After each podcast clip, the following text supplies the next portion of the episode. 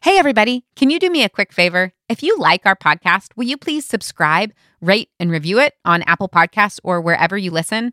It'll help more people find it and it'll encourage them to tune in. We really appreciate all your support. You're listening to Plucking Up, a podcast that shares uninhibited conversations with celebrated authors, entrepreneurs, artists, and leaders about their pluck ups.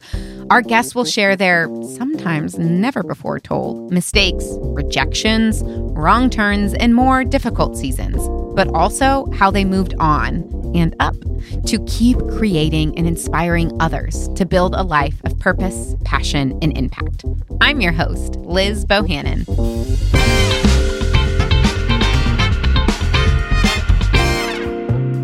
Our guest today is an entrepreneur, investor, and award winning producer whose last name you might recognize Randi Zuckerberg.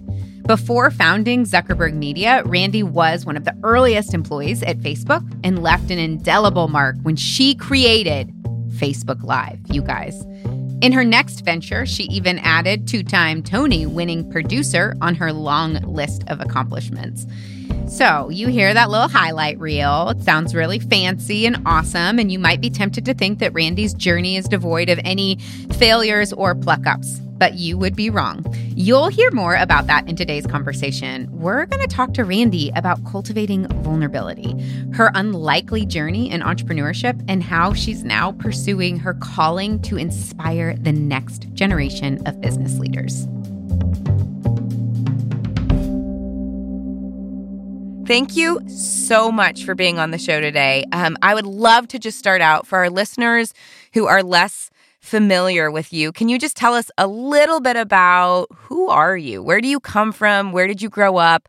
What were the things that you remember earliest on in your life being interested in?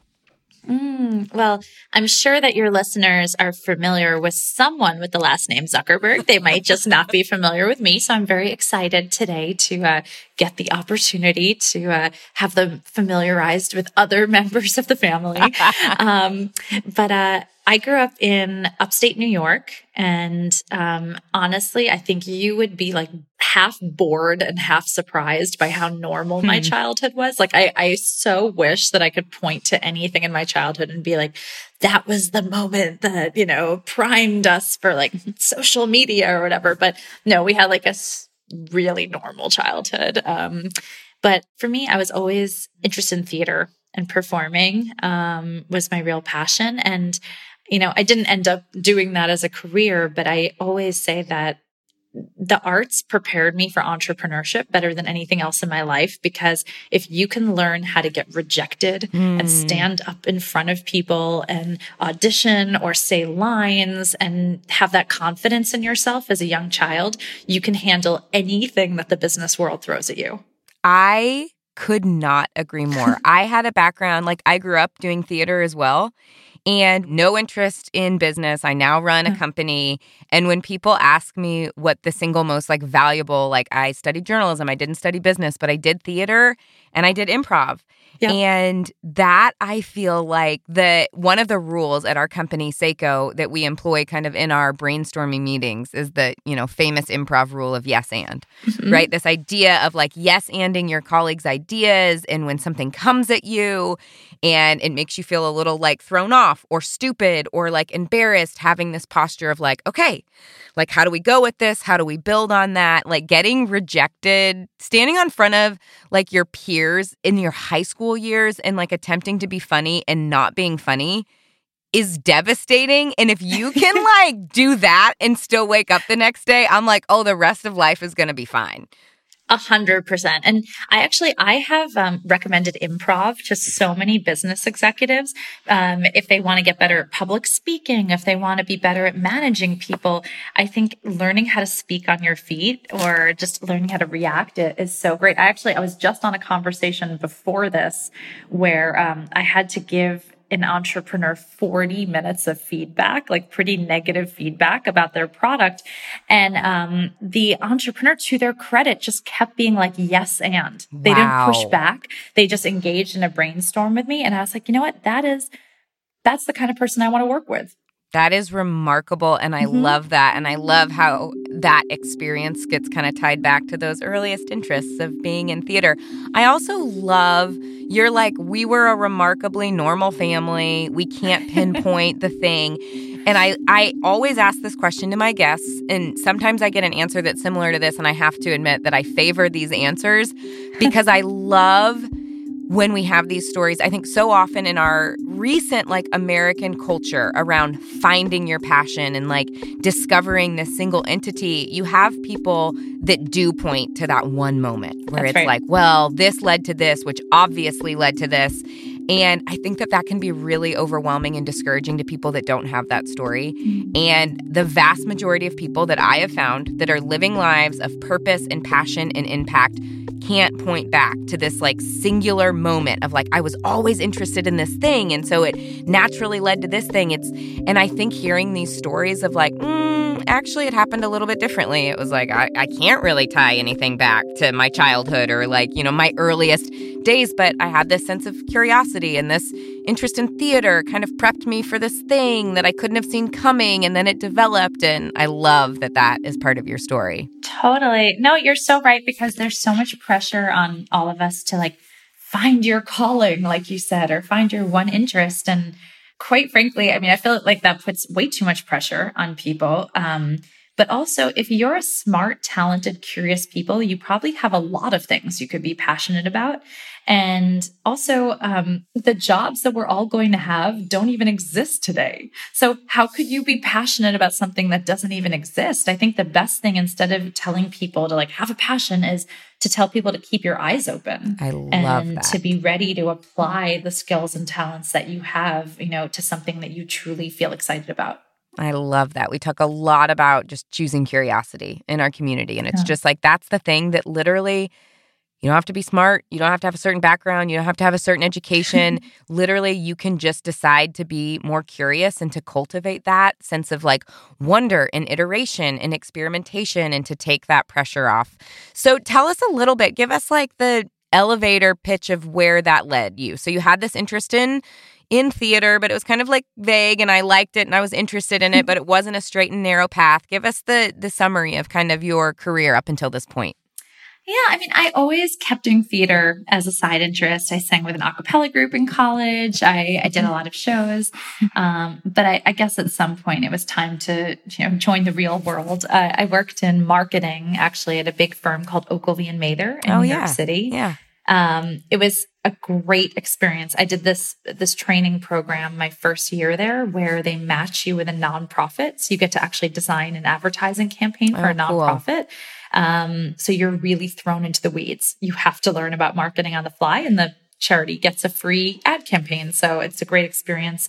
And um, towards the end of that, that was when I started getting kind of phone calls from my brother saying, Hey, I could really use someone who knows marketing to help me with this little project that I'm doing. And uh, I decided, I was like, okay, I'll, I'll go out there for a weekend and just see what he's doing. And then uh, 10 years later, I was still there. So So you were at Um, Facebook for 10 years. um, I was at Facebook for almost 10 years. Okay.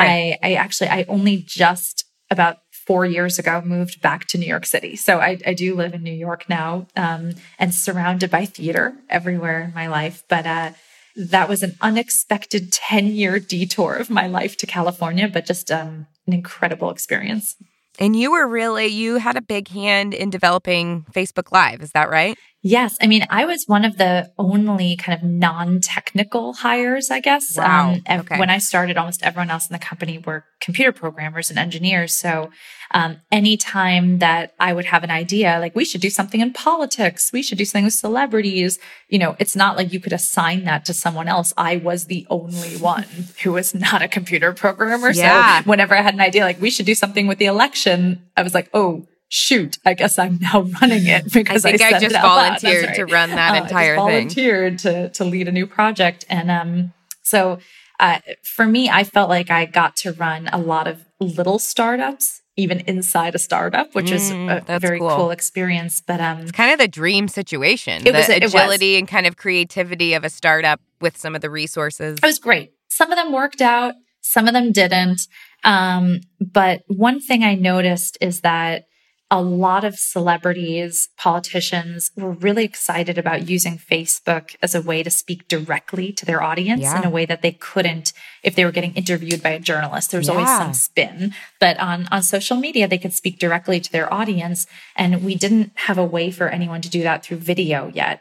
So um, we had one of these kind of all night hackathons, and I launched this a little idea that I had called Facebook Live. And then a few weeks later, Katy Perry ended up using it to announce her world tour. Wow. Oh, I It was- remember it was, crazy. And then within just a few months, we were using it to live stream President Obama's inauguration. I mean, it was just Wow. this um this incredible slew of events that all happened in a very short time. And now there's, you know, two billion people around the world that have access to Facebook Live. So That is that wild. was uh, that was my baby, but I have to say it was like my side hustle at Facebook. It was not even my full-time job running Facebook Live. Like that's what it's like to be at a startup is even something that 2 billion people were using was like my side hustle in the company.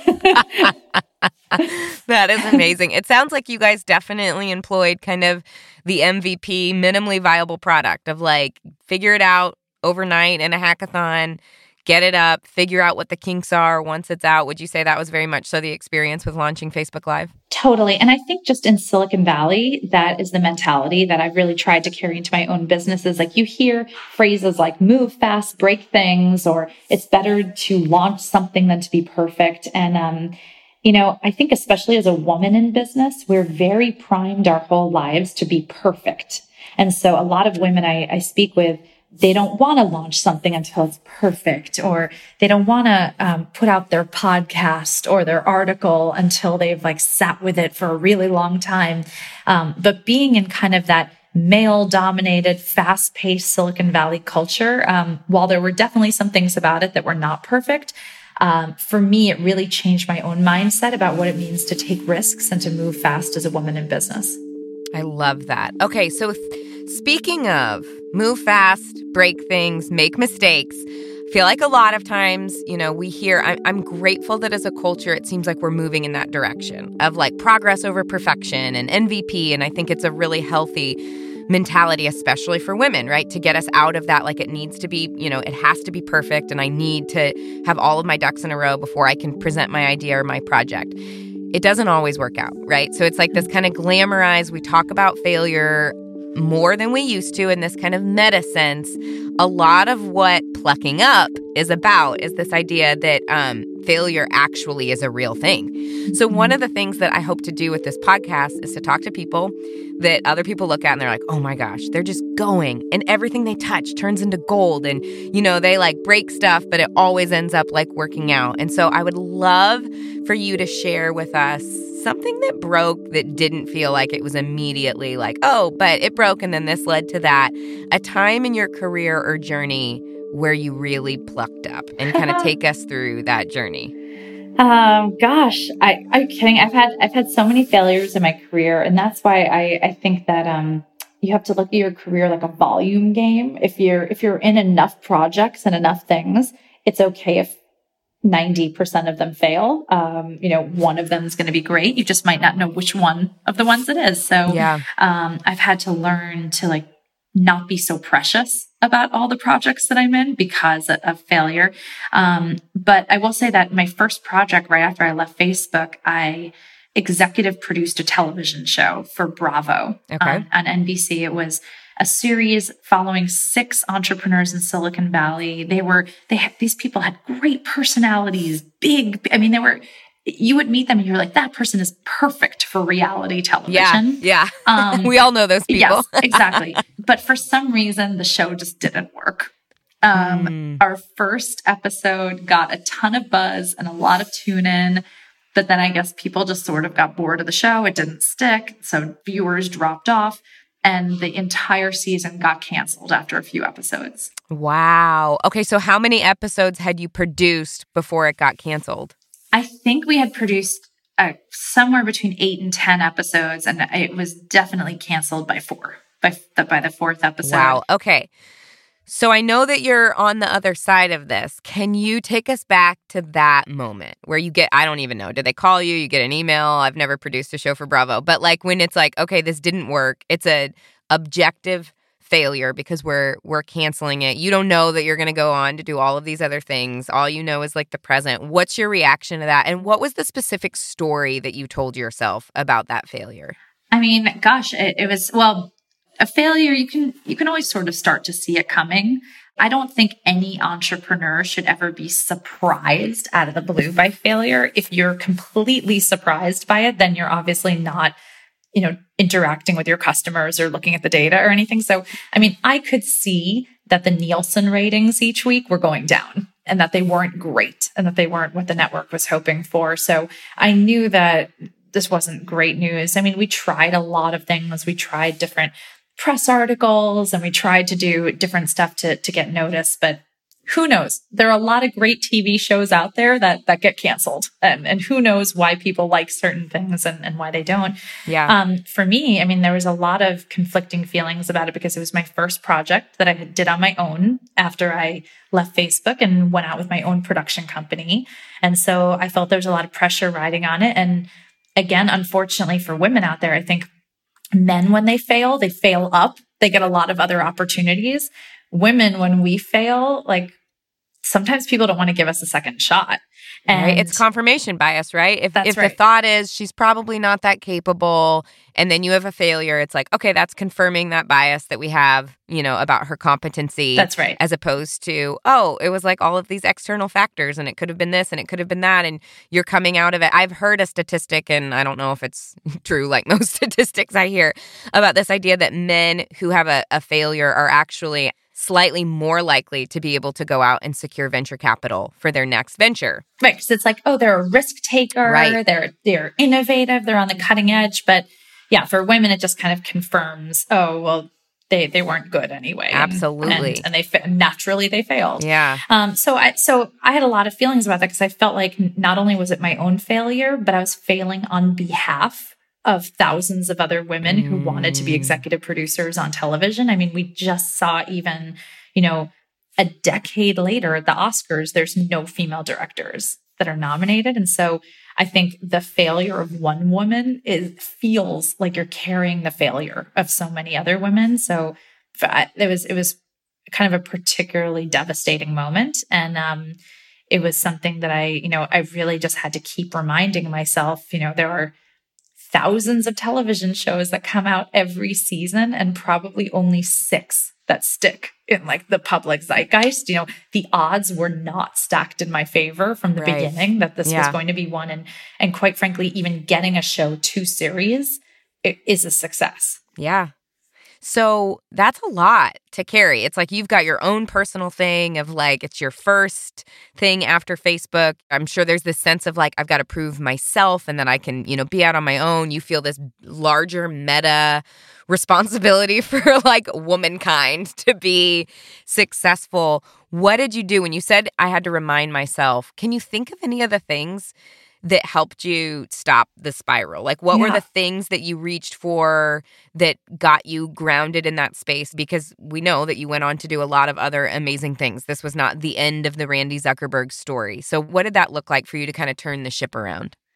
Yeah, I mean, I think there were a few things that really turned the ship around. I think, first of all, um, the team that I worked with on that show was incredible. And I think that experience of trying to save the show bonded us all in, a, mm. in an interesting way that might not have if the show was like this rocket ship success. And so yeah. um, I felt very grateful to have kind of all of these new people in my life that I knew that, you know, I could be producing and, and working with for a long time. But I think the other thing that really turned it around was I would go into meetings about other projects and people, all they would say is like, that's so cool that you produced a TV show. Like, I don't even think they knew that it was off the air. Like, I, I don't, and, and it made me remember that like we are all so in our own heads. We think that everyone else is thinking about us and our failures all the time. And mm-hmm. they're not. They're thinking about themselves. They don't like give a shit about us, to be totally honest. Like all these people knew when I would walk into a room is like, oh, that's cool. You worked on a TV show. Like that's it. They didn't even care how the show turned out. They never watched a single episode of it. And so I ended up being like, you know what? Actually, like it's, it was kind of a success even just to get that show on air because like quite frankly like that's the only thing that matters is that you know i had that stamp of approval. And and that started to give me a lot of confidence and reminded me to get out of my own head a little more Oh my gosh. I'm literally like, Randi, can we get an Airstream and go on the road together and just evangelize about this message that no one's thinking about you as much as you think they are? Yes, and I think, that's right. especially, like, we have this tendency. I think I meet so many people that are like, my problem is that I'm just so insecure. I'm insecure about my failures. I'm insecure about not being successful. And in the most like gentle, but truthful way, what I want to say is like, I don't think you have an insecurity problem. I think you actually have a very sneaky, overinflated ego where you think people are thinking about you more than they are. And that it's just like we are all, we're all just trying to survive. totally Like we're all thinking about our own careers and thinking about how we're going to get home from this board meeting that ran over to daycare before they close and charge me $80 a minute, you know, to be late. And and my relationship with my sister and how it feels a little bit strained right now and it's just like I we all have such limited time and energy that the idea that I am like watching you in your career and your ratings and then determining whether or not I see you as like a success or failure, that's actually like pretty insane to think That is that. pretty insane that any of us would think that other people are thinking about us that much. So, yes, I also think it's an exercise on owning your own narrative. Yeah. Because through the experience I just told you, I could walk into a room apologizing about my Yeah. failed TV Yep. show, which I Yep. think is the approach a lot of women take. Or I could walk into the room with a confident air and say, let me tell you about how the first project that I did on my own got bought to series Yep. and got fundraising and hired a team of 50 people around it. Yep. And so, you know, that's the same exact story that I just told you. Just it's, you know, about the narrative that you want to walk into a room with. That is so so good. I love the idea of like you you get to be the narrator. Like you get to point out, you get to frame the story, you get to use that even in a way that I, I think when I see people really own even the failure side of it in a way that's like empowered, I feel so inspired by that. And just like the power that we have to be able to do that and to know that for the most part, people are going to take your lead. Like, again, they don't have time to be writing your story for you. So when you come into a room with a story, generally people are going to be like, okay, we're going along with it. Let's learn from that. Let's go off of that energy. Let's, you know, understand what she learned from that or be inspired by the success that she had. How would you balance that with leading with vulnerability and authenticity? So, kind of owning the narrative and getting to have control over that, also being really honest about our failures. Yeah. I mean, I, I don't, I think that's a really fine line to walk because I think it's wonderful to be vulnerable as a leader, to have empathy. At the same time, I also, I do feel that women cannot get away with being vulnerable as much as men can because I think we're already seen as being a little weaker in business. And so if you do show that vulnerability, like you said, it's that confirmation bias. And so um, I think maybe there are ways to be strong and confident in business, but a little bit more vulnerable in your personal life, as you know, as a mother uh, or other Hmm. areas. Um, I I do think that failure is it's something that everyone goes through, and that it's wonderful to be able to talk about failures and and. But instead of just saying that you failed, to really put a spin on it of what you learned from it and what you're going to do next. But yeah, I struggle with this a lot because I so desperately want to create a world where people can be authentic and vulnerable and not just putting their best face forward on the internet. But I do worry for a lot of women that if we are too vulnerable, we're kind of shooting ourselves in the foot when we already have a disadvantage. You know, that is so interesting. And I wish I had something really insightful to be like, I've thought about that and here's the solution. And it really does feel sticky, frankly. Yeah. I think it does where it's like, and I think sometimes even in my work, I wonder if I overcorrect in um in vulnerability because sometimes I do feel like as a young woman leading and I co-lead a company with my husband. So we run the company together. So I kind of have this interesting variable that I get to kind of, you know, look at it like we both were the co-CEOs. And sometimes I do feel like the expectation that is on me for friendship and for people to like me and to have this really personable, vulnerable posture feels like it's pretty different than what people expect out of my husband. And so when he does that and is vulnerable, it feels like the reaction is kind of more like, oh, that's so like awesome. Whereas for me, it almost kind of feels like there's like this expectation that I'm going to be not just your boss, but like your person. Right. Of course, you're going to be likable. In addition to being yes, a great that leader. likability thing, and the fact that we as a culture associate success and likability with men and they're negatively associated with women. I'm sure you've heard about the study where I think it was Harvard that did it. Oh, where they just switched the name? They literally just switched the name Yeah. on top of the resume. So, for those of you that don't know, there was a study where they had the exact same resume, really high performing, kind of high achieving resume. And on one resume, they had a man's name, and on the other resume, they had a woman's name.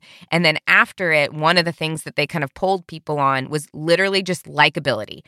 Do you want to be this person's friend? Do you want to hang out with them at the dinner party? Do you want to be associated with them? And the like overwhelming response was when it, the man was really successful, his likability went up. People were like, "Oh yeah, I want to be friends with that guy. He seems like he's probably an awesome, fun, you know, amazing, successful guy. I want to be next to him." At the dinner party, and for women, it was actually negatively correlated. And it's one yeah, of the people were saying they were like, she's aggressive, she's this, even though it's the exact same resume as the man. competitive. Yeah, she's Yeah. cutthroat. Totally. One of the things in our community that we're really trying to work on is this idea of beloved female leaders that like we celebrate success and we celebrate numbers and we celebrate sales and like this idea of really busting that myth that it's like being successful actually like think about all the amazing ways that you're able to then inspire and empower and build community and this sense of collective ambition that like success is one tool for relationship and for community Totally. and for likability but it takes a lot of work to kind of correct that sense of like well as a woman rises we're going to be more suspicious of her we're going to be more you know hands off um and so i think that's a really good point that you bring up just about kind of the that unfair expectation and any time in society where it's unequal how do we engage in a way that might need to be a little bit different in order to get us closer to that like equality spot Totally. And I hope that, you know, those of us who do have platforms where we can be more vulnerable um, can take advantage of that for all the women who maybe work in like a bro culture and finance and banking or pulling overnight shifts at, at hospitals and things like that who probably don't get those kind of chances to be vulnerable or else it might jeopardize their career. Yeah, I love that. And I do love your point about cultivating vulnerability in other spaces too. And I think helping practice in one area, I know like community and friendship is literally one of the core values of my life. And I feel like any vulnerability that I can bring into the workplace is really because I've had this opportunity to exercise it in this safer place that is there's less expectations there's less you know it's just friendship and so it's like cultivating those really safe vulnerable friendships kind of helps you like build the muscle to be able to do that when it does feel like maybe the stakes are a little bit higher. Totally. So speaking of just kind of um, what's next, tell us what you're up to. What's keeping you up at night right now? What's lighting your fire? What are you working on that you want us to know about? Gosh, well, I have a few projects I'm working on now that I'm very excited about. I just um, published a, a book called Pick Three that touches on a lot of these topics we've been talking about. It's kind of the anti work life balance manual. Love it. Preach to And me, Randi. I truly believe that none of us accomplish anything we're proud of in life or have a moment of excellence when we're trying to have perfect balance. So um, it's really a guide to being well lopsided. While maintaining your your health and your sanity, um, and it's about how you can really only pick three things to be good at Wow, every single day. that. So I, I interviewed everyone from kind of Olympic athletes to people going through drug rehab recovery to everyone about kind of how they prioritize in order to be excellent at the thing they're focused on. Oh my gosh, that is so good. I love that so much. And in my book, I have this concept called very important promises. And the idea, and one of the phrases that I say is you only have so many plucks to give. So That's right. give them carefully and only give a few. Yeah. And once you make a promise, be crazy committed to it, but don't make very many promises. And if it's not a promise, it literally doesn't matter. I, I love that. Um, the other project I'm working on now is something called Zuckerberg Institute. And uh, we're actually taking entrepreneurs, both kind of high school, college age, uh, who aspire to be entrepreneurs, um, or people who already have their own businesses later in life.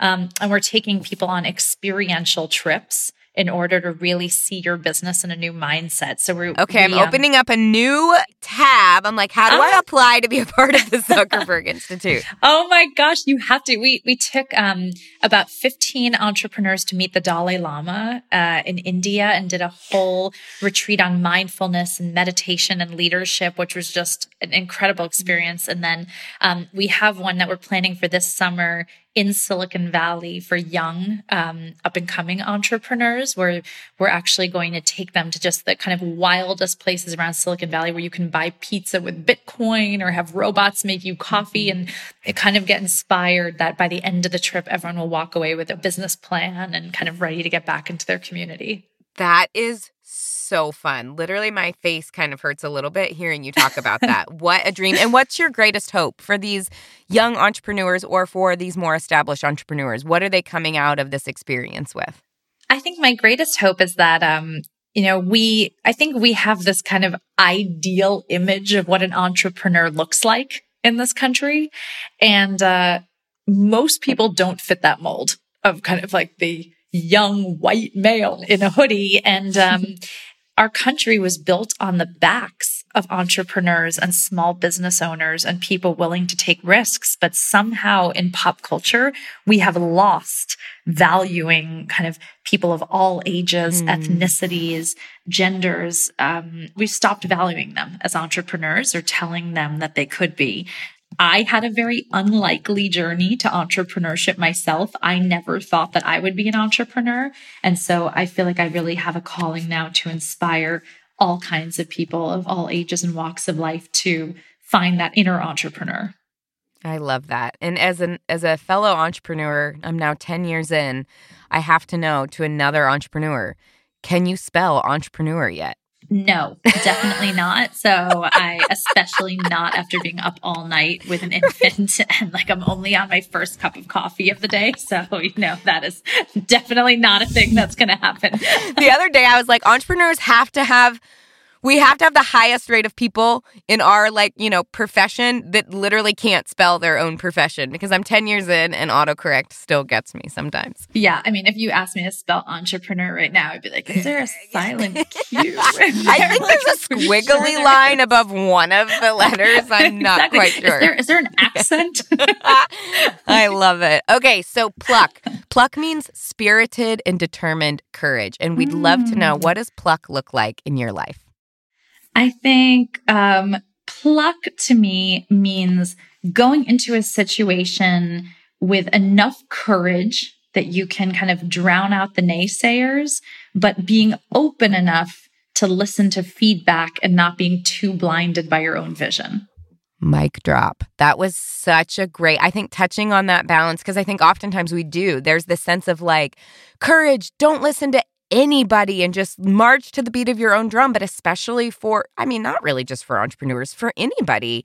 Feedback is really important. And like having a humility and curiosity to listen while holding on to the core message of who you are and what you're creating into the world, but having, like you said, the entrepreneur that you gave difficult mm-hmm. feedback to, having a willingness to say yes and and to hear criticism. And that like kind of balance, I think, is a brilliant, brilliant thing to bring into the definition of courage, hanging on to that core pluck while also having the curiosity to grow and to learn and to do better, if you will. Well, thank Randi. You. Thank you so much. This was such a great conversation. This was so awesome. I just feel like you have so much wisdom and I'm so excited for listeners to hear this and to learn from you and to follow along uh, with your adventures. And we know you're up to great and plucky things, and we're uh, excited to see what's next for you. So thank you so much for your time. Thank you. I can't wait. And uh, thanks for having me on. And I'm applying to the Zuckerberg Institute. So just yes! I'm putting I'm, I'm putting my own good word in right now, live in I front of lots it's, of other people. You're you're you're in. You're in.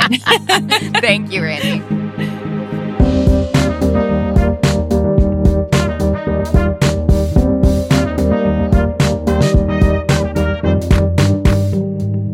Oh, Randi Zuckerberg. I'm not kidding about that idea of wanting to rent an Airstream and travel the world with Randi Zuckerberg, telling people that no one's thinking about you as much as you think they are.